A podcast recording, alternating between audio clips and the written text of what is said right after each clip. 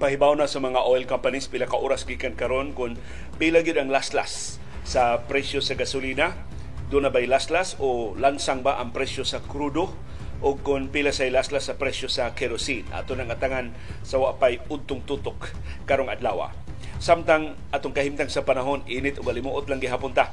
Tibok adlaw karong adlaw gidubenahan gihapon ta sa intertropical convergence zone panag-abot sa bugnaw ug init nga hangin ug sa localized thunderstorms ni sulbong dili nguna na magsulbong ni saka ang atong bago mga kaso sa COVID-19 mao ni kinatas-an atong kaso sa niaging unom ka adlaw dili pa gyud kakumpensahan ang COVID-19 pero padayon nga nitidlom ni nag-single digit na ta sa atong nationwide positivity rate.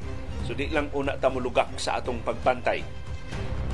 Karong butaga sab ang makapakugang nga pahibaw sa National Basketball Association si Bradley Beal mo ipo na nilang Kevin Durant ug ni Devin Booker sa Phoenix Suns. Si Chris Paul mo ibaylo niya padung sa Washington Wizards ug sa uban nga mga draft picks sa Phoenix Suns. Agresibo kaayo ang ownership sa Phoenix Suns bisan sa kadako sa ilang bayranan sa luxury tax pero di nila anugnon, di nila sayangon ang presensya ni Kevin Durant o ni Devin Booker o ilang nakitaan nga ikaparis nilang duha mao si Bradley Beal, ang sharpshooter ang labing maayo magdudua sa Washington Wizards pero nagkauyon si Bill o ang Wizards nga wa sila kahigayunan nga mamahimong contender. Motong gi-release sa Wizards si Bill o niya ang Phoenix Suns untag ang Miami Heat mo'y agresibo nga pursu sa serbisyo ni Bill pero napilde sa ka-agresibo sa persistence sa Phoenix Suns. Hasta silang Kevin Durant ug si Devin Booker di appeal og kumbinser ni Bradley Bill nga ang Suns mo'y posible niyang kahimanan aron nga mamahimong contender sa kampeonato sa National Basketball Association. Pero kini go Phoenix Suns sa dihang ni ipon si Kevin Durant nila giisip nga mo'y paborito dili ang Denver Nuggets, dili ang Los Angeles Lakers, dili gani ang defending champions nga Golden State Warriors. Ang Phoenix Suns mo gihulagway nga paboritong mudaog sa kampeonato sa NBA karon tuiga. No one man hinuon ang Phoenix Suns. In fact, ang Denver Nuggets gyud mo nakapildi nila og eventually nahimong kampiyon sa NBA. But mainly tungod sa injury ni Chris Paul plus mura og nipis na kaayo ang bench sa sa Phoenix Suns kay nahurot og hakot ngadto sa Brooklyn Nets at tanang sinaligan nila mga magdudua aron lang ilang makuha si Kevin Durant. Itong gibuhat sa Denver Nuggets, gikandaduhan lang ang duha ka mga players si Kevin Durant ug si Devin Booker ug ni Kuya Igna ang tibuok team sa Phoenix Suns. Mas lawom na ba ang bench? Mas ligo na ba ang Suns karon nga maipo na si Bradley Beal nila matubag na sa kampyonato pohon sunod tuig sa National Basketball Association. Og sa inyo mga viewers views do na mo'y mapuslanon kaayo nga mga viewpoints nga gipadayag ug ato nang pakisawan karong butaga ug imbitahon mo namo.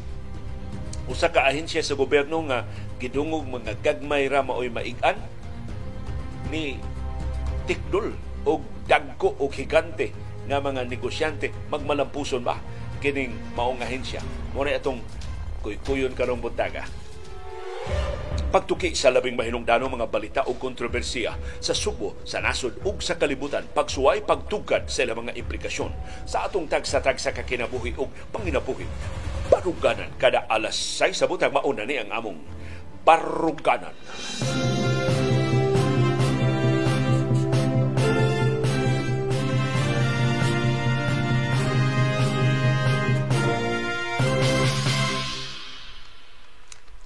Live gikan sa Bukirang Barangay sa Kasili sa Konsolasyon. Maayong sa yung buntag sa adlong Lunes, brand new nga semana sa tanan nato nga mga viewers dinhi sa Subo sa Kabisayan ug sa Mindanao ug tanang mga Bisaya sa nakalilaing kanasuran sa kalibutan nga nakachamba ug tune in sa tong broadcast karong buntaga. Ang atong kahimtang sa panahon init og alimuot ta tibok adlaw karong adlaw. Busa ayaw mog sulob og mga baga og mga dark colored shirts kay maunay musuyop og grabe nga kainit. Pagsulob ng mga puti og mga light colored shirts og nipis aron nga makareflect siya og balik sa kainit sa adlaw. Ang syudad ug ang probinsya sa Subo mahiagom og patak-patak nga pag-uwan, pagpanugdog ug pagpangilat tungod sa duha ka sistema nga nagdominar nato ang Intertropical Convergence Zone pa nag-abot sa bugnaw ug init nga hangin ug ingon man ang localized thunderstorms. Mausab ni ang kahimtang sa panahon sa Tibuok Central Visayas, apil na ang Bohol, Negros Oriental ug Siquijor. Tibuok Eastern Visayas, apil ang Leyte, Southern Leyte, Biliran, Samar, Northern Samar ug Eastern Samar. Tibuok Western Visayas, naglakip sa Bacolod ug sa Iloilo. Tibuok Mindanao, Tibuok Metro Manila, Tibuok Pilipinas. So pariha tag kahimtang sa panahon sa Tibuok Nasod. Matod sa pag-asa kining Intertropical Convergence Zone nga naa karon posibleng makamugna og low pressure area duol sa Mindanao ug dinhi sa ato sa Kabisayan ug makadugang na sa atong kahigayonan sa pag-uwan sa mosunod nga mga adlaw. Atong atangan ang mosunod pa nga mga forecast sa pag-asa pag gawas na ko karon buntag na maong kong mga suga diri sa among gawas dunay pino kaayo nga habo-habo na akong nabatyagan. Kumusta man ang inyong kahimtang sa panahon? Dili pa kayo hayag diri sa among palibot sa Bukirang Barangay sa Kasili sa Konsolasyon hangtod ining orasa. Palihog ibutang ang aktual ninyo nga kahimtang sa panahon diya sa atong chat box aron nga atong masumpay ining latest nga weather forecast sa pag-asa.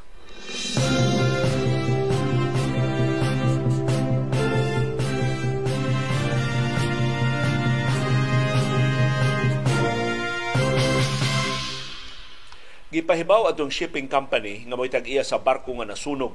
Duol na gyud sa pantalan sa Tagbilaran City sa Bohol kagahapon sa kadlawon nga napulihan dahil nila og laing barko ang ruta.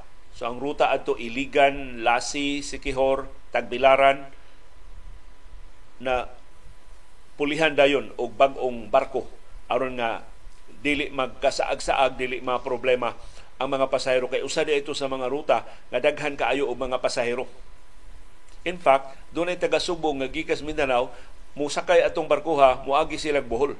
Una sila mo sakay og laing barko padung dinhi sa ato sa Subo. Bisan kun doon na untay mga barko nga direkta nga mulawig sa pero kini gud makahapit man kag Sikihor. Amot pila unsa ni kadugay ka diya sa Sikihor kay kaniadto inighap sa dito pamigdabaw na mauli mi dinhi sa Subo hapit mamig sa Buanga Unya pila to ka oras ang amo sa Sambuanga. Basta naka kanaog pa mis barko nagsuroy-suroy mi dito sa ilang merkado. Na lingaw kay kos dagko kay nila mga alimango nindot kay nila mga baligya sa ilang uh, merkado. Unya nang namalik resan mi og sakay sa barko padung na dinhi sa Subo. Mao basab na ang bintaha ini mao mga biyahe nga makahapit-hapit kas mga lugar nga mo stop over kini mao mga barko. Gipahibaw sa coast shipping lines nga nagpasalamat sila sa mga mangingisda ug sa ubang nakatabang sa ilang mga pasahero ug mga tripulante. Way bisan usa nga naangol, wa intay bisan usa nga nakalas sa kapingatos ka mga pasahero ug mga tripulante. Gipahibaw sab sa Coast Shipping Lines nga ang ilang laing barko ang MV Katayngan mao imupuli sa nasunog nga MV Esperanza Star aron sa pagsubay sa samang ruta 126 ang tanang mga pasahero o mga tripulante nga naluwas. Ang uban gani nila nakaabot na din sa ato sa Subo. Ang MV Esperanza Star sa Co Shipping Lines nasunog alas 3.55 gahapon sa kadlawon. Doon siya 65 ka pasahero o 61 ka mga tripulante.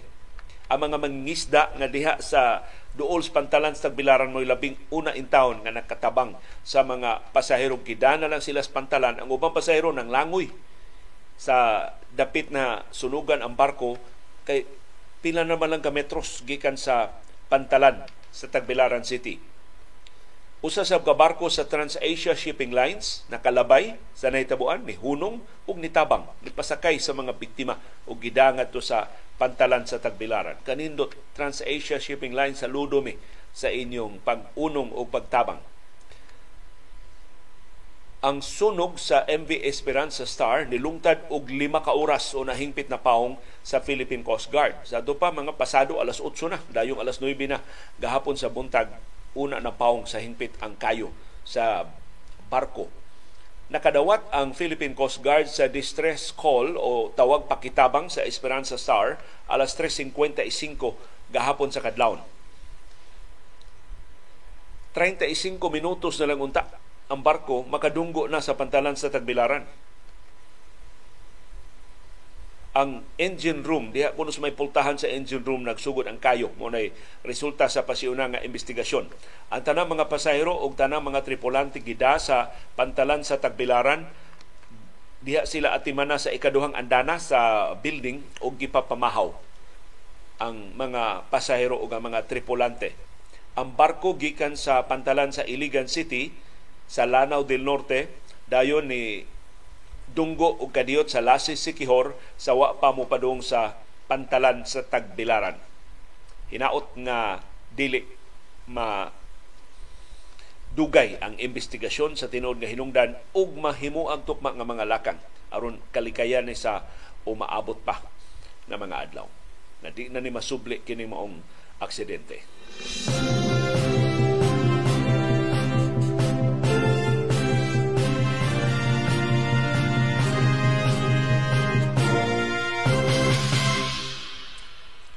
Nakabantay mo nagsunod-sunod ang mga linog sa nakalilimbahin din sa atong nasod ug sa kalibutan sa nangagi nga mga adlaw. Gawas ang linog diha sa Bulkang Mayon, Bulkang Taal sa Batangas ug sa Bulkang Kalaon diri sa Negros Island.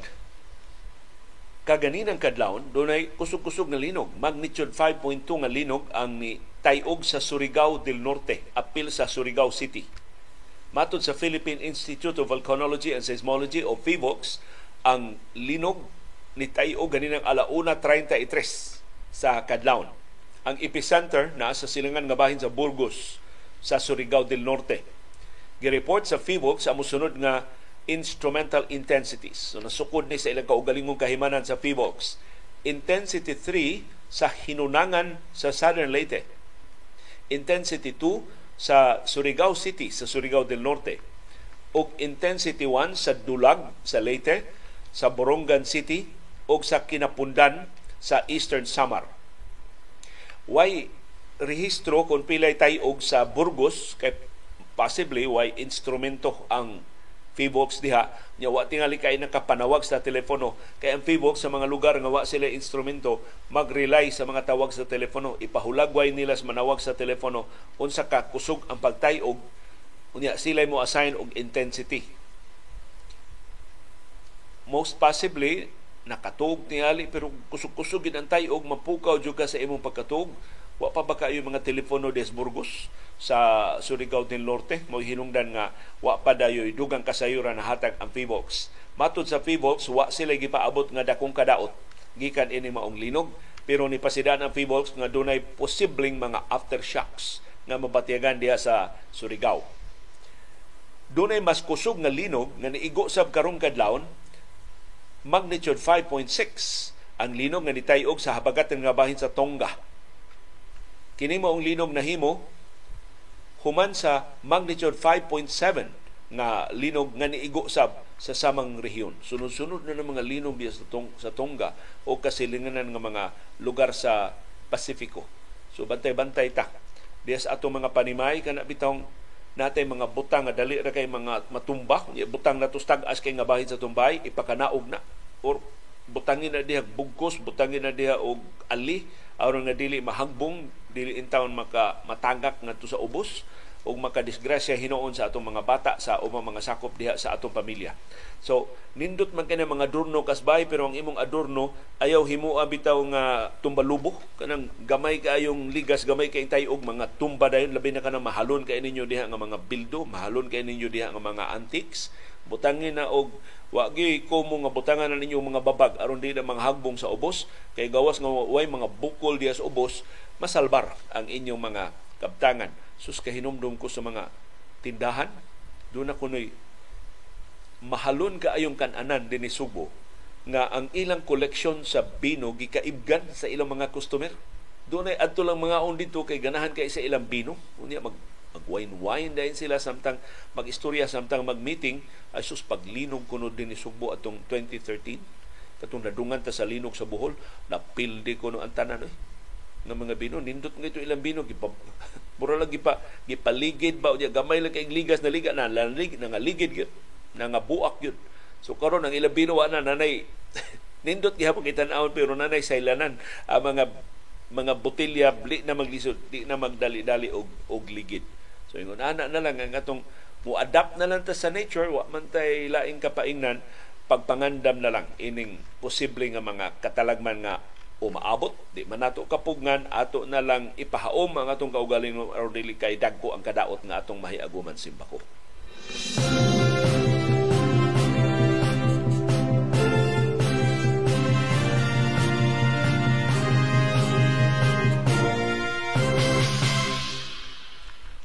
Ipahibaw na sa mga oil companies pila lang ka oras gikan karon kung pila gyud ang us-us sa ilang presyo sa gasolina, muus-us ba ang presyo sa krudo o pilay us-us sa presyo sa kerosene. Bana-bana lang una ni sa us-us sa presyo ang among mapadangat ninyo gikan ni sa mga eksperto sa industriya sa lana. Ang krudo posibleng lansang, posible sang muus-us og 20 centavos kada litro. Ang gasolina posibleng laslasan og gikan 20 centavos ngadto sa 50 centavos kada litro. Ang presyo sa kerosene gitak ng laslasan og gikan 10 centavos hangtod 30 centavos ang kada litro. Kasagaran ipahibaw ni sa mga oil companies alas 10, alas 11, karong butag wa pay udto. Ipahibaw na ni nila. Unya ang effectivity ini managlahi na. Doon na mga us-us gani, doon na mga gasoline stations nga mo pa us-us alas 12 uno pas kadlaw. In fact, doon kung gasoline stations nga posible mo pa us-us na karong adlaw. Aron ba lang yun pagdani o dugang mga customer. Kasagaran hinuon sa mga gasoline stations ari na mo pauso sa ilang presyo sa alas 6 sa buntag ugma sa Martes sa Hunyo 20. So para sa ato mga motorista, although dili kaayo dako ang last-last, pero kung gusto mo daginot ening maong last-last, ayaw sa mo patubil ron. Ugma na ta magpatubil sa adlaw Martes. Iyawat kitay una maka-avail ining talag sa una lang kaayo. Pero gamitoy kay nga last-last sa presyo sa gasolina ug hinaot do na sa ilaslas sa presyo sa krudo ug mga adlaw.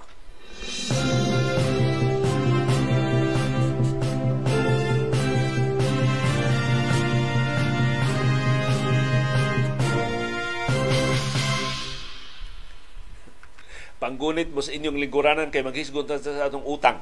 Kita ra bay mo bayad tanan ini Gireport sa Bangko Sentral ng Pilipinas na ang atong external debt sa ito pa ang ato ning utang gikan sa ubang kanasuran ni burot ngadto sa 118.8 billion dollars US dollars ni so akong gi-convert og dili-dili sa peso moabot ni og 6 trillion 619 billion 610 million 580,000 pesos. Atong i-round off 6.6 trillion pesos ang atong external debt sa unang quarter karong tuiga. Gikan nig Enero hangtod sa Marso karong 2023 matod sa Bangko Sentral ng Pilipinas mas taas ni og 8.3% sa atong utang sa samang higayon sa niaging tuig as of March 2022 ang atong utang 109.7 billion US dollars ra. Karon ni abot na siya 118 billion US dollars. Mas taas sab ni og 6.8% kaysa atong utang pagtapos sa niaging tuig 2022 nga 111.26 billion US dollars. Kining atong dakong utang gikan sa gawas sa nasod mainly tungod nis utang sa atong gobyerno. So kahingutang gyud kapalautang yun ining administrasyon ni Presidente Ferdinand Marcos Jr. Imbis magdaginot sa gastuhan, patuyang sa gastuhan, patuyang sa upangutang. Total di man sila magbayad ini. Kitang katawhang Pilipinhon mo magbayad ini. Bisan ang gagmay mga bata maupay paghimugso, magmuapil utangan ng daan. Kinsa man mga nasur, ang, ang private sector debt apil man sa kwintada ining external debt ni, ni us-us. Ang utang sa pribado nga mga kompanya ni us-us. Ang utang gobyerno mo ini burot pag-ayo sa kapalautang ining administrasyon na. unsa man mga nasura nga atong nautangan. Sigun gihapon ni sa report sa Bangko Sentral ng Pilipinas, kinadak-an atong utang sa Japan niabot og 14.3 billion US dollars. Ikaduhang kinadak-an atong nautangan Estados Unidos 3.6 billion US dollars. Sus grabe Japan ha. Tungod sa kagamay sa interes sa Japan, daghan kay mangutang sa Japan apil na ta sa Pilipinas. So, wara ang atong utang sa Estados Unidos one-fourth ra, less than one-fourth sa atong utang sa Japan. Ikatulo na itong kinadak-ang nautangan United Kingdom, 3.2 billion US dollars. So sila ang top 3 creditor countries sa Pilipinas. Salamat na lang na minusa na ang atong utang sa China. Kay atol sa administrasyon ni kanhi Presidente Rodrigo Duterte, ganahan kay siya mangutang sa China bisan kung ang China mo'y kinatasan og interest rate sa pautang. Mas ubos ang interest rate sa Japan, mas ubos ang interest rate sa pautang sa South Korea. So, si hinaot na minusa na ang atong dependent sa utang sa sa China. Kay ang China sa abundar sa pagarpar pero wa pag na deliver.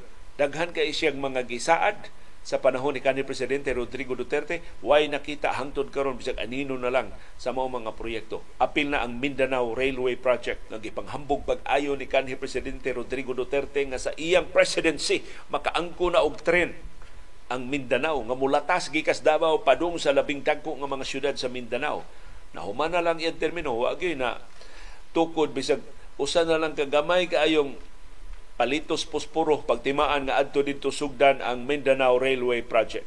So hastas Duterte gibakakan sa China. Unsa pagkatang ordinaryong katawhang Pilipino ining pasalig sa friendship, pakigsuod og suporta sa China. Nindot kayong tubagon nga ilara mitits.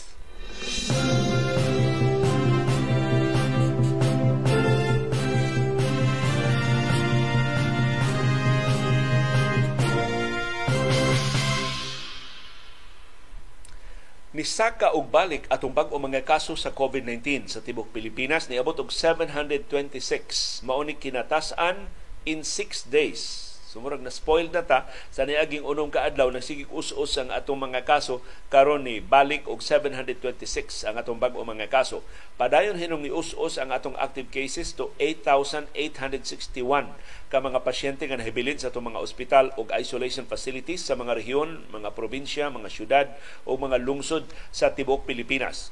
Ang maintimaan mao ang atong nationwide positivity rate padayon nga ni us-us niabot na lang 8.6% dako ning us-usa kung ikumpara sa 10.3% sa gisundan nga adlaw. So kining 8.6% sa niagi ning adlaw, kining 10.3% sa gisundan pagid nga adlaw. So single digit na ang atong nationwide positivity rate. Hinaot ato ning masustinihan pinagi sa padayon nga pagbantay o di pagkumpiyansa sa COVID-19. Ang projection sa Octa Research Group muabot og muubos ang atong bag-o mga kaso sa COVID-19 karong adlaw between 400 and 500 ang bag-o mga kaso karong June 19, 2023. Ang ika-170 nga adlaw karong tuiga ang sumad sa adlaw natawhan sa atong nasunong bayani nga si Dr. Jose Rizal. Kumusta man atong bag-o mga kaso dinhi sa Sugbo ug sa Central Visayas? 19 atong bag-o mga kaso sa tibok Central Visayas ang napo sa Cebu Province, lima sa Bohol, upat sa Negros Oriental. Way bagong kaso sa Sikihor, way bagong kaso sa Cebu City, way bagong kaso sa Mandawi City, way bagong kaso sa Lapu-Lapu City. Ang atong active cases sa Tibok Central Visayas, 338 na lang. Nagkaminos na yun ang mga pasyente nga nasa to mga ospital o isolation facility sa Subo, sa Bohol, sa Negros Oriental o sa Sikihor. Ang kinadaghanang active cases mao ang Cebu Province, doon ay 100 28. Ikaduha ang Bohol, dunay 93. Ika tulo ang Negros Oriental, dunay 83. Ikaapat ang Sikihor, dunay 19 o 19 ka aktibong mga kaso. Questionable ning active cases sa Cebu City kay napo lang gihapon sa niaging usa na kabuan og 13 ka adlaw. Questionable sab ang active cases sa Mandawi City tulo lang gihapon sa naging usa ka buwan og 13 ka adlaw og Duha lang gihapon ang active cases sa Lapu-Lapu City sa naging usa ka buwan ug 13 ka adlaw. Hapit na mag-usa og tunga ka buwan, wa pa gyud ma-update sa Department of Health ang ilang mga figures sa bag-o o aktibo nga mga kaso sa COVID-19 sa Cebu City, Mandawi City ug Lapu-Lapu City. Pero di lang gyud una ta mo kumpiyansa, di ta mo tangtan sa tong face mask sa crowded areas, di ta mo appeal sa wa kinahanglan ng mga tapok-tapok o tabang ta og badlong sa mga kiat-kiat.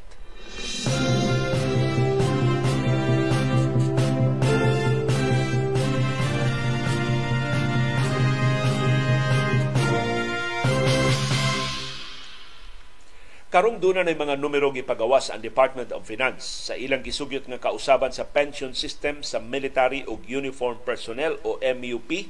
Duna na say sukaranan ang pagkat o pagtuon sa mga kasundaluhan, sa kapolisan, sa Philippine Coast Guard, sa mga bombero, sa ato mga jail guards o ubang mga uniform personnel. Maki ang unsa ka makiangayon kining gisugyot nga contribution So, mura og nagkauyo naman gyud na mo contribute ang mga MUP sa ilang pension system. Dili pareha karon nga 100% nga gitubag sa mga magbubuhis. Ang nasudnong gobyerno ginamit ang atong buhis mao inibayad sa tanang pensyon sa retirado nga mga sundao, mga pulis ug ubang mga uniform personnel.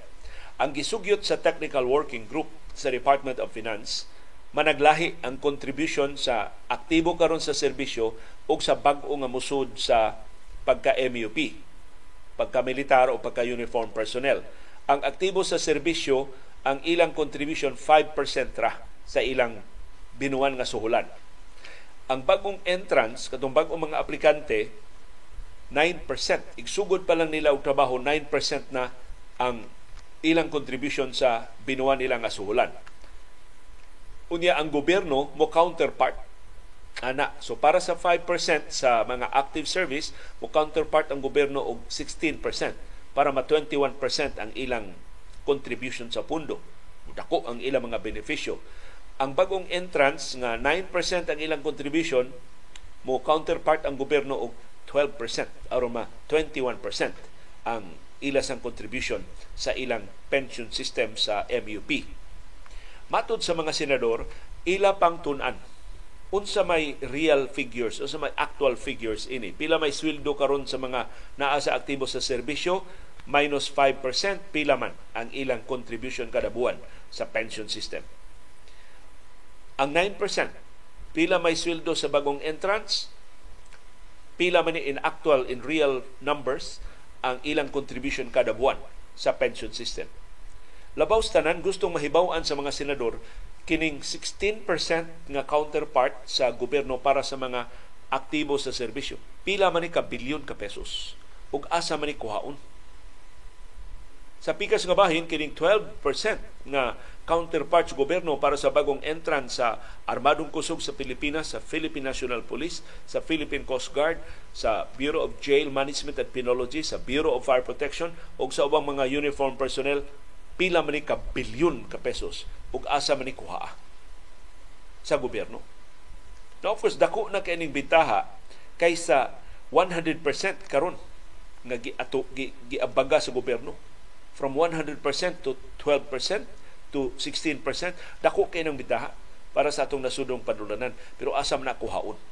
Kay karon ra ba ang gobyerno nangutang og kwarta para ibayad sa pensyon sa atong mga sundao ug sa atong mga pulis unang retirado nga mga sundao o mga pulis may kay mong mubalikas ni Finance Secretary Benjamin Diokno nganong gihilabtan ang inyong pension system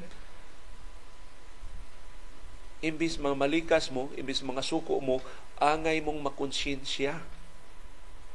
Kami mao'y nagbaguod og pasan pagbayad sa dakong utang sa gobyerno aron maim aron mahatag ang inyong pensyon.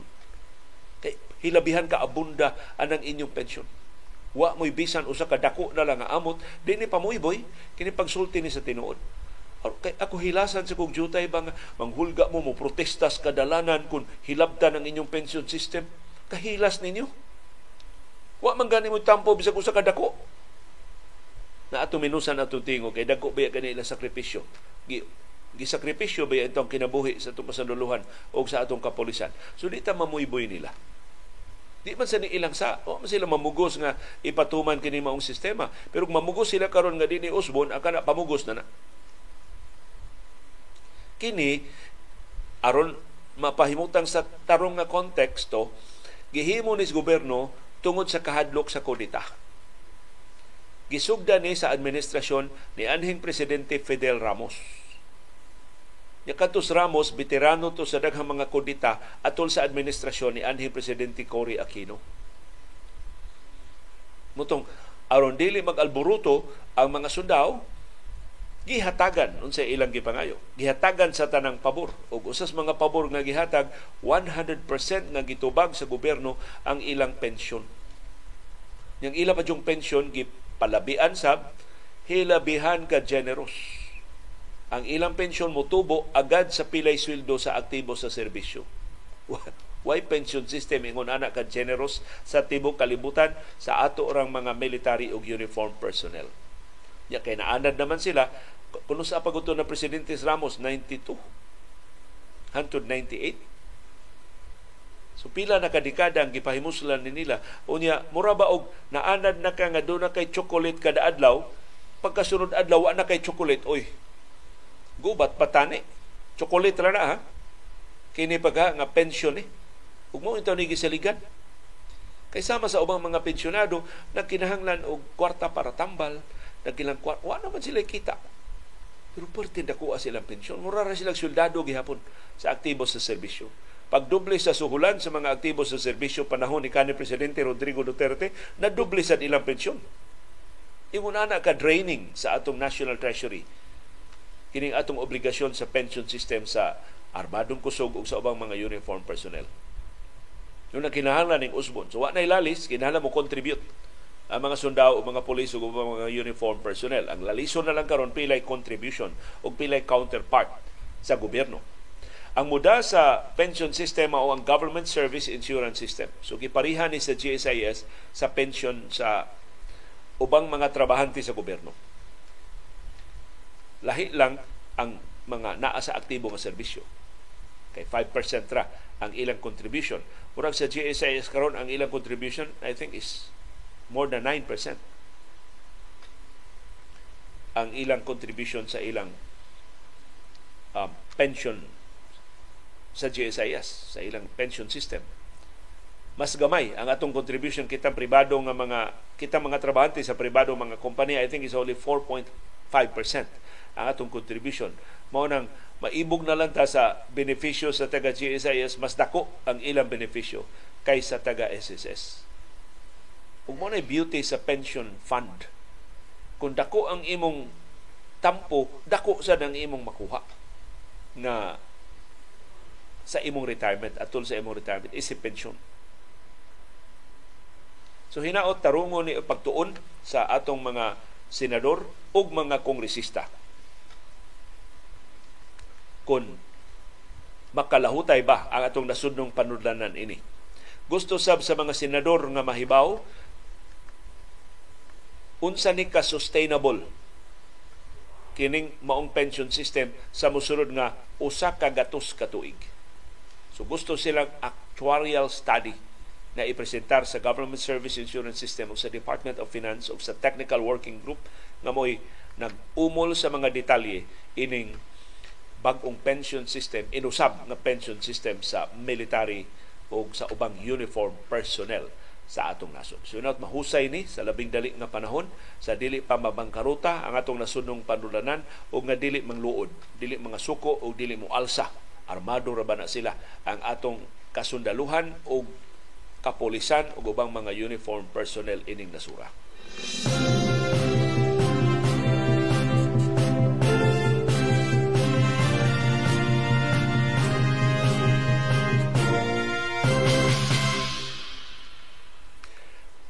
Bag-o na ang Regional Director sa Land Transportation Office dinis ato sa Subo ug sa Central Visayas.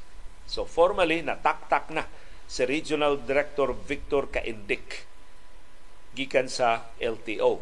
Kasaligan na to mga tinudan ng butyag so si Kaindik perting paningkamot nga magpabilin siya sa pwesto. Tanang mga grupo nga iyang masangpit, mapangayuan og pabor, gipangayuan og commendation. Gipasidugan siya. Aron nga makumbinser ang National Office sa Department of Transportation nga siya mo'y gikinahanglang mangu sa LTO dinhi sa Sugbo sa Bohol sa Negros Oriental ug sa Siquijor pero ako nahibaw-an ang item de adtong ka-index sa laing rehiyon pero tungod siyang koneksyon sa administrasyon ni kanhi presidente Rodrigo Duterte diri siya sa Sugbo ug Central Visayas. Usa man labing buhong nga regional offices sa Land Transportation Office. So imbis ma lag adto siya i butang sa iya ginuntang gi-assignan nga rehiyon, diri siya ma-assign sa ato sa Sugbo o sa Central Visayas. Na sa latest nga mga appointments, doon na may gitudlo sa iyang item sa laing rehiyon. So technically, di na siya kadawat siyang sweldo o mga benepisyo. Motong imbis mo angkon nga gitaktak siya sa Department of Trans- Transportation gipatuo ni ka-indik sa iyang mga kauban diya sa LTO nga ni leave lang siya. Na karon formal na gid nga konfirmasyon dili to leave. Dismissal na gito, gitaktak gid siya sa DOTR pagka regional director sa LTO dinhi sa Central Visayas. Og ang gitudlo ni Transportation Secretary Jaime Bautista nga officer in charge. So dili pa ni regional director. OIC regional director lang una ni sa LTO sa Central Visayas. Mao ang assistant regional director nga si Glenn Galario. Gidesignate siya nga officer in charge sa LTO Central Visayas sa musunod nga usa ka tuig. Sugod June 15 karong tuiga hangtod June 14 sa sunod tuig 2024 As such, matod sa order ni Secretary Bautista, he shall perform and discharge all the functions and responsibilities of the office unless otherwise earlier amended or superseded. So usa ka tuig ang iyang appointment pero mahimong putlon sa mas sayo nga panahon. Kung doon na makitaan ang Departamento sa Transportasyon nga regular gyud na regional director nga i-assign sa Land Transportation Office. Kaya usa gud sa mga requirements. Una ka matudlo pagka regional director, kailangan doon na kay extensive nga managerial experience. So kailangan hupot ka og posisyon nga managerial. Aron pag siguro di magkayamukat ang imong regional nga buhatan. Usa na sa mga gipasukip nga mga requirements sa presidential management staff sa tanang mga itudlo. So bisa mga bata-bata ni silang tanan sa administrasyon ang bagong mga ipanudlo, pero at least mga bata-bata nga dunay managerial skills ang gipanudlo sa Land Transportation Office. Kinsa man ni si Assistant Regional Director Glenn Galario. Nakailaba mo ini niya.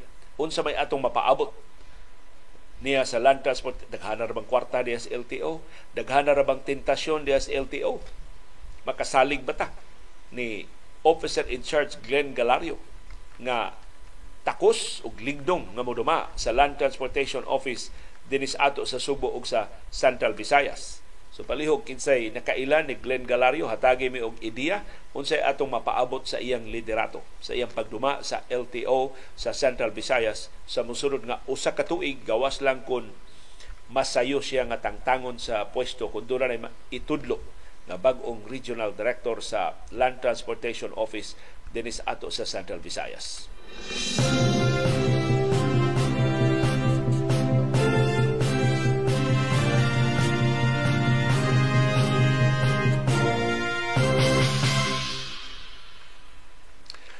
ang gobyerno sa Pilipinas nagtinguha pagsud og kauyonan uban sa Norway aron nga ilhon sa Norway dili apikihon sa Norway kanang mga marinero nato nga mga Pilipinhon sa ilang mga certificates na giusyo, gi-issue sa atong Maritime Industry Authority sa atong gobyerno sa Pilipinas.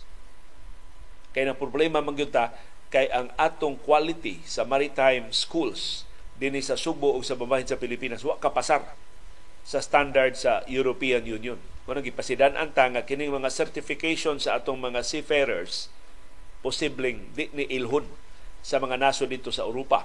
Although doon na nakaroy kauyunan na nakabot, tali sa Pilipinas ug sa mga nasod sa Europa, nahatagag higayon ang ang atong mga Pilipinong mga marinero mo upgrade sa ilang skills at agag higayon i-upgrade sa ang quality sa atong maritime schools dinhi sa Subo ug sa mabahin sa Pilipinas.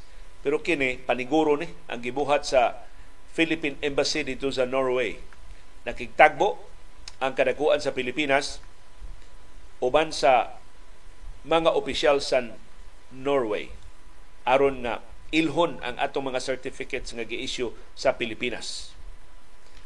Ang tigom gipanguluhan sa Philippine Ambassador to Norway nga si Erico Foss sa administrador sa Maritime Industry Authority Marina nga si Hernani Fabia ug sa Norwegian Maritime Authority Director General of Shipping and Norwegian and Navigation nga si Not Arield Heredi. Atul ning maong tigom sa Nor Shipping Conference dito sa Norway. Atul sa tigom, ang Pilipinas ug ang Norway ni perma og Memorandum of Agreement na ang certification sa mga marinero sa Pilipinas ilhon sa Norway. Kining maong MOA tali sa Pilipinas ug sa Norway moabli ni sa avenues for upskilling Filipino seafarers on advanced maritime technology. So naasab sa MOA nga i-upgrade ang skills sa mga marinero sa Pilipinas. Sama sa decarbonization o digitalization sa pagpatuman sa 1978 International Convention on Standards of Training, Certification, and Watchkeeping for Seafarers o STCW ambot nga nung gitugutan kinsa may nag-regulate ining ato mga maritime schools? Ang Marina ba o ang Commission on Higher Education? Nganong wa man ma-update ang atong curriculum? Nganong naabdan man tag pila ka tuig sukad pag sa administrasyon ni kanhi presidente Gloria Macapagal Arroyo nga sa European Union kini maong issue. Dependent lang yun kay ng EU sa atong mga seafarers tungkol sa kadaghan sa mga marinero sa Pilipinas kung ilang i-blacklist ang atong mga marinero dili makalutaw ang ilang mga barko ingon ana sila ka dependent sa atong mga marinero pero nganong napasagdan man na?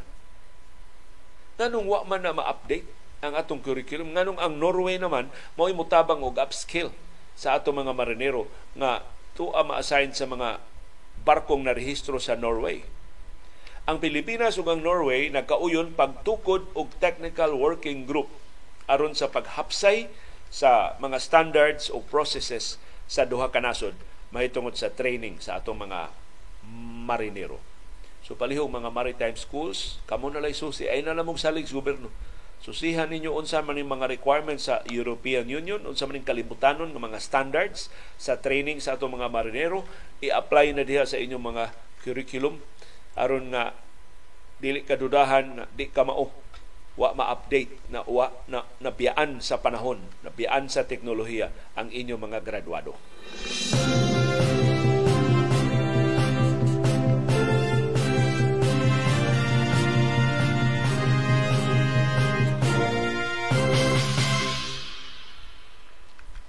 Gitawag sa Commission on Audit ang atensyon sa Philippine Air Force ining ilang kauyunan uban sa Petron nga wa magkadimao ning pagpatuman sa mga proyekto nga ilang gilista sa ilang partnership. Matod sa COA, ang ngayang apurahon sa Philippine Air Force ang Petron Corporation, ang labing dakong kompanya sa lana dinhi sa Pilipinas gipanag-iyan ni Ramon Ang pagkumplito sa mga proyekto na nalangay sukad pa sa 2015. Sus, dugaya na yung mga proyektuha sa Petron. Hantod karon wa pa mahuman. Matod sa COA, 53 ang aprobado nga mga proyekto nga gastuhan sa Repair, Maintenance and Construction o RMC Fund sa Philippine Air Force gikan sa 2015 hangtod sa 2018. Pero hangtod karon 2022 ni maning report sa COA 62% pa ang napatuman. Sa ito pa, out of 53, 33 ra ka mga proyekto ang napatuman hangtod sa December 31, 2022. Ang 20 ka mga proyekto wa pa mahuman hangtod karon. Ubos sa kauyunan ang Petron mamahimong eksklusibo nga supplier sa tanang petroleum, oil o lubricant o POL requirement sa Philippine Air Force. Ngilgiga sa Petron ha. Ila ang tanan. Tanang panginanglan sa Air Force, tibok nasod. Pero doon ay provision sa maong kontrata nga ang Petron sa iyang kaugalingong gasto, maoy mo ayo, maoy mo maintain, maoy mo rehabilitate, o maoy mo tukod sa mga POL facilities ug mao'y mukuha og dugang POL equipment, petroleum oil lubricant requirement sa Philippine Air Force. Abagahon tanan sa Petron ang mga facilities para ini. Ug mao ni ang gamiton nga RMC fund sa Philippine Air Force. Ang record sa COA nagpakita na pipila sa pending nga mga proyekto mao ang pagtukod og bag-ong POL dump facilities, extension sa POL dam, pag-asphalt pag-asphalt overlay sa gassing up area para sa mga aeroplano, maintenance requirements o procurement sa hose o gas trucks. Ingon man sa services para sa transportation sa POL pinagi sa sea vessels. Mao nang nirekomendar ang COA ngadto sa Philippine Air Force nga suguon ang ilang supply officer ug ang Air Logistics Command sa pag-apura sa Petron paghuman ni ining wa pa matiwas nga mga proyekto gikan sa 2015 hangtod sa 2018. Matod sa COA, ang Philippine Air Force kailang mo issue sab og supplemental order nga mag-specify sa timelines sa pagkumpleto sa tanang mga proyekto. Unya, i-require ang Petron sa pag-comply, pagtuman ining maong mga timelines. So, ngilingig sa ning kauyunan sa Petron o sa Philippine Air Force, pero ang Petron wa mo tuman sa iyang kauyunan. Ambot nganong ang Philippine Air Force wa mo reklamo batok sa Petron. Nganong ang COA naman hinuon mao ni reklamo. Kinarabang Petron kidungog-dungog ni nga ang nga tag-iya ini dili si Ramon Ang at tinuod tag iya ini dakong politiko sa Subo na nigamit ni Ramon Ang isip dami.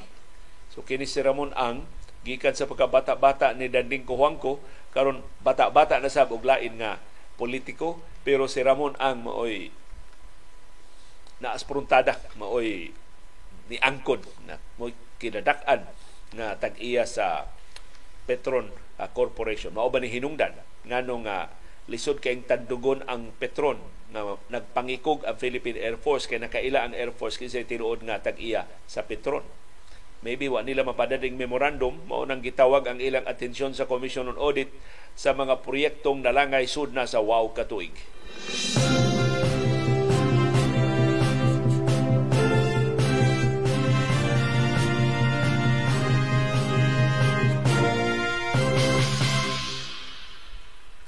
Maayong balita sa paugnat sa kusog, dili lang usa, dili lang duha, tutog yun ka gold medals ang nadaog ni Carlos Yulo sa 2023 Artistic Gymnastics Senior Asian Championships.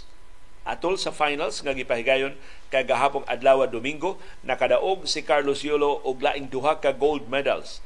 Puno sa gold medal nga iyang nadaog na sa niaging simana. Sa kampeonato sa aparatos sa OCBC Arena sa Singapore, nakuha ni Yulo ang iyang ikaduha na gold medal. Iyang gipildi ang taga Uzbekistan nga si Abdulaziz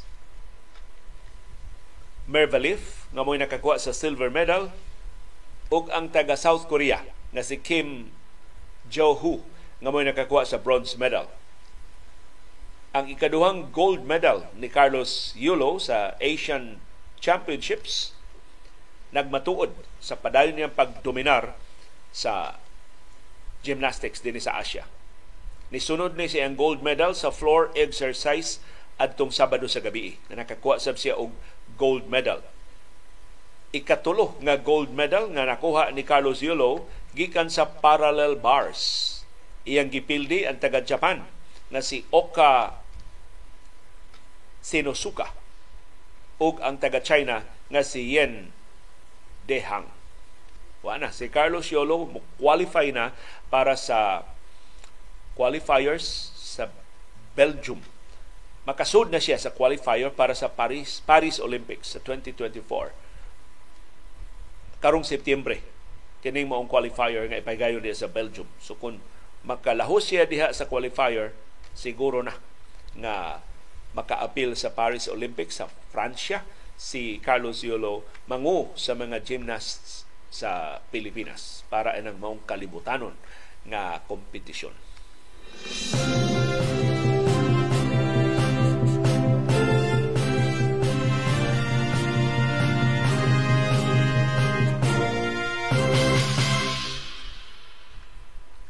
Nakabuylo na gyud ang Gilas Pilipinas sa ilang training camp para sa pangandam sa ilang mga tune-up games. So ni pangandam sa pangandam sa pangandam para sa World Cup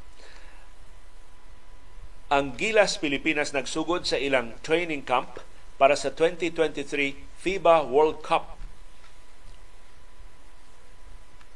Upat ka adlaw ang training camp ipahigayon diha sa Inspire Sports Academy sa Calamba sa Laguna.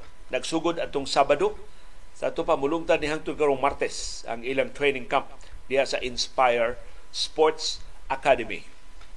Apil sa naka nakasal nakasugod gyud sa training camp.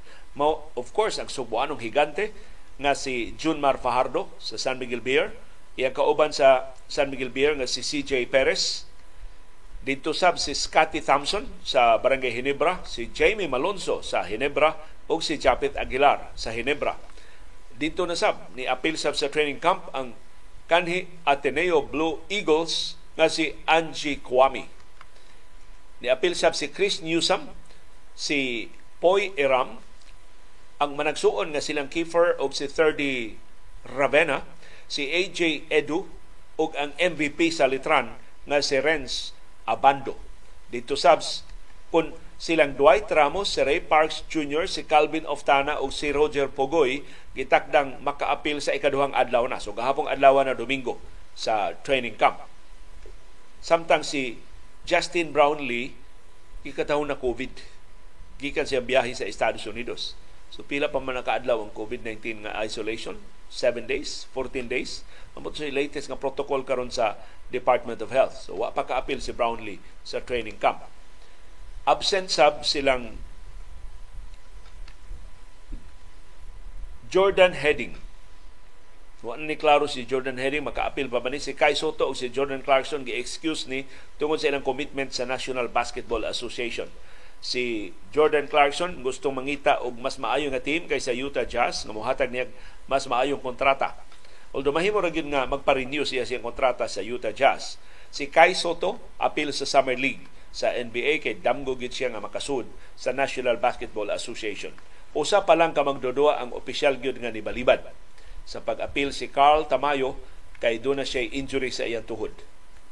Karong June 22, mulupad na ang Gilas Pilipinas padung sa Estonia para sa ilang mga tune-up games pangandam gihapon sa World Cup sa basketball karon ng Agosto 25 dinhi sa ato sa Pilipinas.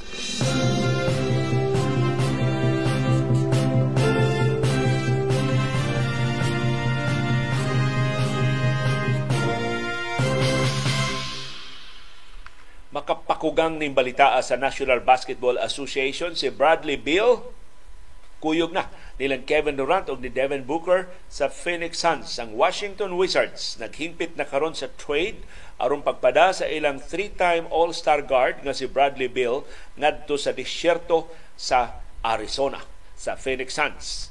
Ang package nga ibaylo ni Bill naglakip ni Chris Paul og ni Landry Shamet og sa mga second round picks o mga pick swap sa Phoenix Suns. Abtan pagpila ka adlaw na mahingpit kining komplikado kaayo nga mga detalye sa kauyunan pero siguro na magbaylo na si Bradley Beal adto na sa Suns, si Chris Paul adto na sa Wizards. So doon ay matukod nga bag-ong big three sa Phoenix Suns. Devin Booker, Kevin Durant o Bradley Beal. Si Nilibkas sa no trade clause sa iyang kontrata aron pag-accommodate ining deal uban sa Phoenix Suns. mao ni ultimate nga all-in play para sa Suns aron nga makakuha og kampeonato sa National Basketball Association sa sunod nga season. Ang management sa Suns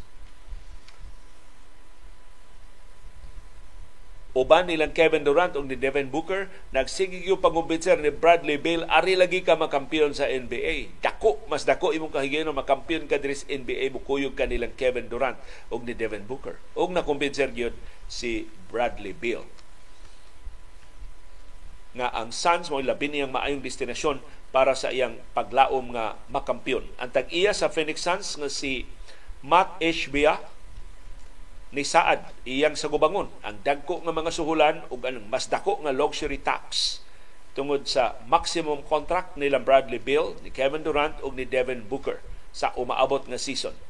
Ang Suns committed og 163 million US dollars para sa sweldo sa upat nila ka magdudua Devin Booker, Kevin Durant, Bradley Beal ug si DeAndre Ayton para sa 2023 2024 season. So ang Golden State Warriors gihanga na sa luxury tax. so ilang gi-unload ang ilang general manager. Bag-una, general manager sa Golden State Warriors si Mike Donlevy Jr. na ang anak ni sa bantugan nga head coach sa NBA sa una. O ilang gi kumbinser og pay cut si Clay Thompson. Sa pikas nga bahin, ang Phoenix Suns, uh, why limit ang gasto bahalag pila mabayaran na luxury tax basta makampyon lang yun sila. Kung sa inyong tanaw, ining big three sa Phoenix Suns, doon na ka ni Bout, nilang Nikola Jokic o ni Jamal Murray o sa ubang mga magdudua sa Denver Nuggets. Daghang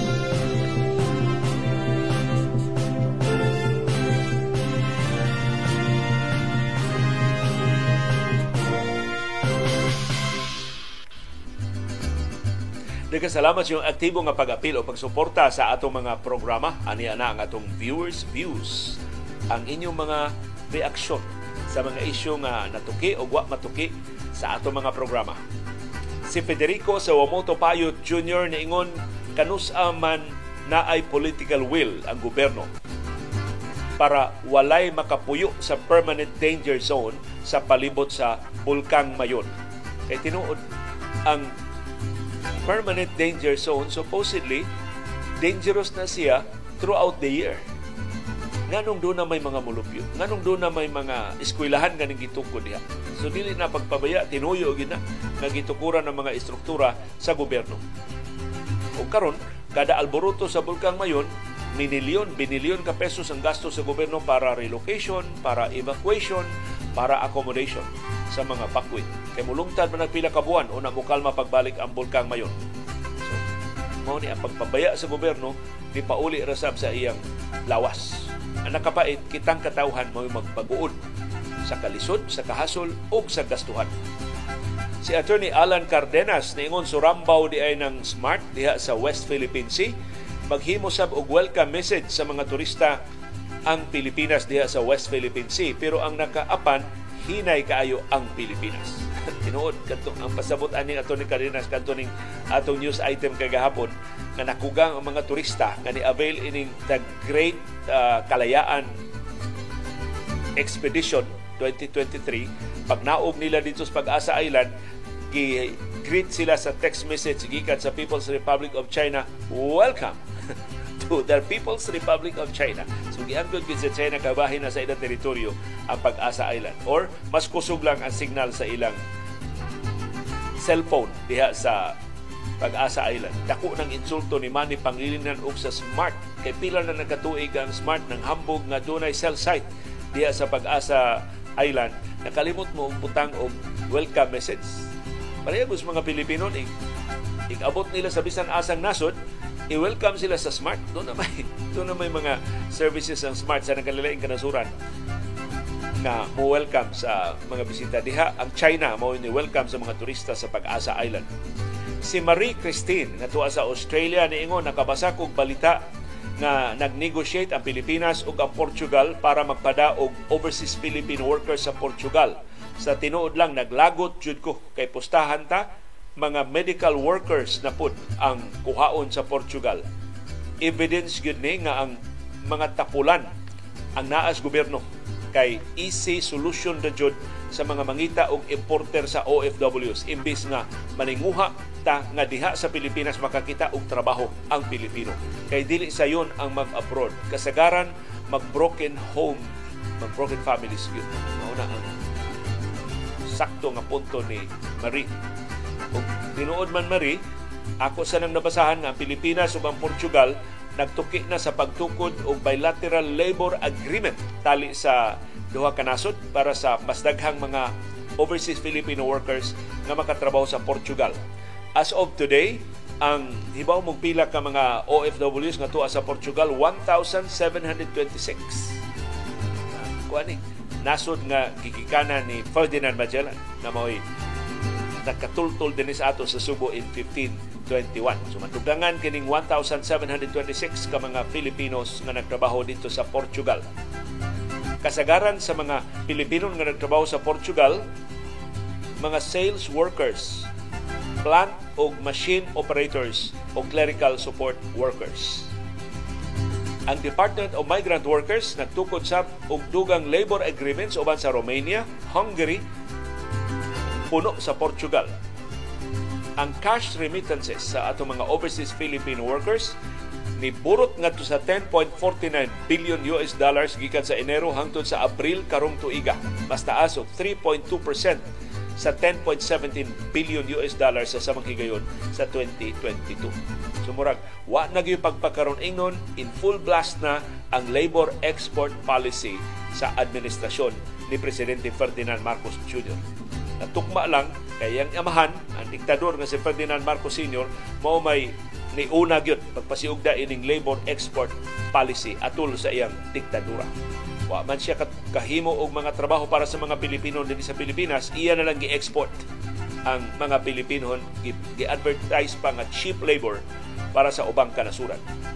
Og si Din Discalyar niingon hope ma-realize ang promises regarding sa COVID-19 allowances o benefits na unta dugay naman ang ihatag sa ila considering sa tanang risgo sa nga ilang giatubang pag-atiman sa mga pasyente sa COVID-19.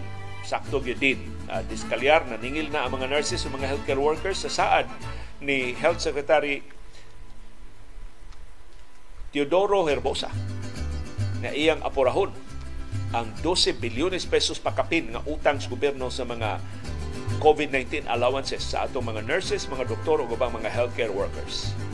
Ug sinem sa SEDA gikan sa Singapore opinion nako regarding ining pension system sa mga pulis o mga sundao angay lang jud ipakontribute sila para sa ilang pensyon aron patas sa ubang Pilipino nga nagtrabaho ug dili mabangkaruta ang Pilipinas ug binayad sa ilang pensyon kami manggani nga mga OFWs nga gi-consider kunuhay nga mga modern heroes wa manggani benepisyo maski usa kon mo uli mi diha need man gani mag-voluntary contribute para maka-pensyon mi pag abot na mo og 60 years old. Kung wa mi contribution, wa sa mi makuha pag uli na mo diha. Unfair kaayo na kay kun ang mga polis nag-serve sa nasod, kaming OFWs nag-contribute man sab sa ekonomiya. At the same time, nagsakripisyo kay layo sa pamilya. Dako pa kaayo ang gipangayo ang gobyerno para sa mga OFWs kung mag-voluntary contribution sa SSS. Naapamibayran sa ubang ahensya sa gobyerno sama sa OWA apan wa jud mi klarong benepisyo o serbisyo nga nakuha. Maong mangita na lang mi mga OFW o paagi unsaon aron naa mi mapunit pag abot na mo 60 years old sa among pag-retire diri sa gawas sa Pilipinas mas nakaita tinuod na sentimiento ni Nem Seda o sa mga overseas Filipino workers na ilan na ilan na naibog sa ka generous wa pagibisan usa ka dako na lang nga contribution ang mga sundao, mga pulis ug mga military ug uniform personnel sa ilang pension system.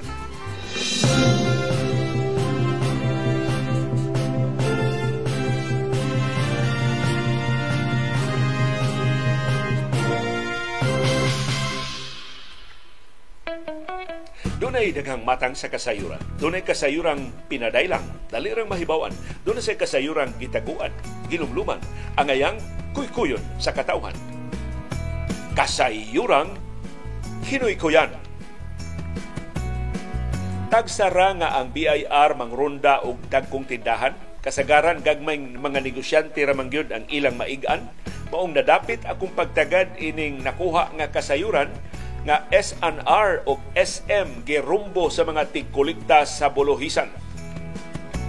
Gironda sa BIR ang supermarket sa SM dito sa Kauluhan Human sa pakisusi sa BIR inspectors, ilang nadiskubrihan nga doon na sila mga baligya nga way buhis sa kagamhanan. Ang SM Bonus Apple Juice Drink naguna sa listahan. SM Bonus Orange Juice Drink apil sab sa mga nakitaan. Ang Vermirich Food Corporation ang tinuod nga giinitan. Sigon sa BIR, 800 milyones pesos ang buhis nga wa na bayran ang mga produkto sa SM sa taga BIR na tsambahan nga dito sa mga bodega sa Vermerich na ilang nasudlan. Mao ang SM supermarkets ni pahibaw dayon sa kadaghanan. Mga produkto sa Vermerich gitangtang dayon gikan sa tanan nila mga tindahan. so posible apil din sa Subo o sa ubang mga lalawigan. Matod sa SM, dili gusto ang pamilyang C sa BIR mapasangilan nga nakikonsabo sa bisan unsang illegal nga kalihukan. Ang SNR mas una nga girunda sa BIR dito sa kauluhan. Kay Vermerich mo'y naghimo sa SNR lemon tea o raspberry tea nga himalitan. Ang SNR branch sa Tagig maoy naatlan sa ronda sa niaging simana pa gipasiugdahan. Niinsister ang BIR nga vermerit seryoso o kalapasan. Wa kabayad sa excise taxes sa niaging lima na kakatuigan. Wa sab katuman sa uban pa nga mga panginahanglan. Daghan kaayo ang vermerit so mga atraso sa nagsapaw-sapaw nilang mga bayranan. Bisan sa pamalibad sa SM o SNR nga wa sila'y kalabutan sa daghang mga atraso sa vermerits nga sa BIR nasakpan, Giklaro sa BIR nga SM o SNR maapil nga ilang kasuhan kay illegal nga mga produkto nakuha man gikan sa ilang mga tindahan. Plus the fact nga ang Vermerits mo gipahimo sa SM o SNR ining ilang mga juice drinks nga himalitan nagpasabot nga doon na sila direkta nga kalambigitan. Ambot nga nung uh, ang Vermerits ilamang gisaligan, na pwerte man yung marua, man bayad-bayad sa buluhisan. Kadagko na sa SM o SNR nga mahilambigit ining kalapasan. Daghan sila mga opisyal, mga departamento nga tig-atiman sa tanan nila mga panginahanglan. Ambot nga nung sa batakan nga kalapasan sa buhis, sila pag nalutsan. Nagpabaya ba lang ang mga opisyal nga ilang gisaligan o nagsalig nga sa ilang kadagko di na sila mahilabtan? Magkapahinumdom ni nako sa dakong negosyante dinhi sa ato sa Kabisayan, ikatap na ang nagkadagko ilang mga tindahan sa nagalilaing mga lalawigan. Pero sa gagmay kay mga butang nitukar gihapon ilang katikasan. Bisag pila ra ka pesos ang ilang maginansya, pagpamintaha gihapon ilang gidangpan. Usa sa makauuaw kaayo nila nga kalapasan. Kining baligya nila nga mga bino sa tubig ilang gisagulan usas na biktima maurasab ang ilang kaparintihan na nagpasiugda og parte sa ilang guests gikan sa kauluhan. Sa mahalon nga imported nga mga bino ilang gidalitan. Pero ang mga bisita pulos man di ay suhito og mga matan ang lasaw nga mga bino ila dayong nabantayan. Way ko kaikog nga ang ilang hosts ilang gisukmatan. Nahiagom in town sa grabing kauaw ang mga hingtungdan. Naunay ang ilang sa mga kadugo sa ilang katikasan. Pero bisan pa ining dako nga kauwawan, nagpadayon sila sa pagtumpi sa ilang katikayunan. Amot unsa kahidangatan sa maabot nila mga kaliwatan, gipasikat sa pagpanikas ang daghan kay nilang mga ginansya o mga kaptangan. Hinaut makurhian sa hingtungdan ng mga ahensya sa kagamhanan, kay kinira mga dagko o sahay bisag makasuhan, Ariglo ra gihapon ang sangputanan. Nagkasalamat sa inyong padayon nga pagpagabana o pagkigbisog pagtugad sa mga implikasyon sa labing mahinungdanon nga mga panghitabo sa atong palibot. aron kitang tanan makaangkon sa kahigayonon pag umol sa labing gawas nun labing makiangayon og labing lig-on nga baruganan. Mao kadto ang among baruganan unsay imong baruganan. Daghang salamat sa imong pakiguban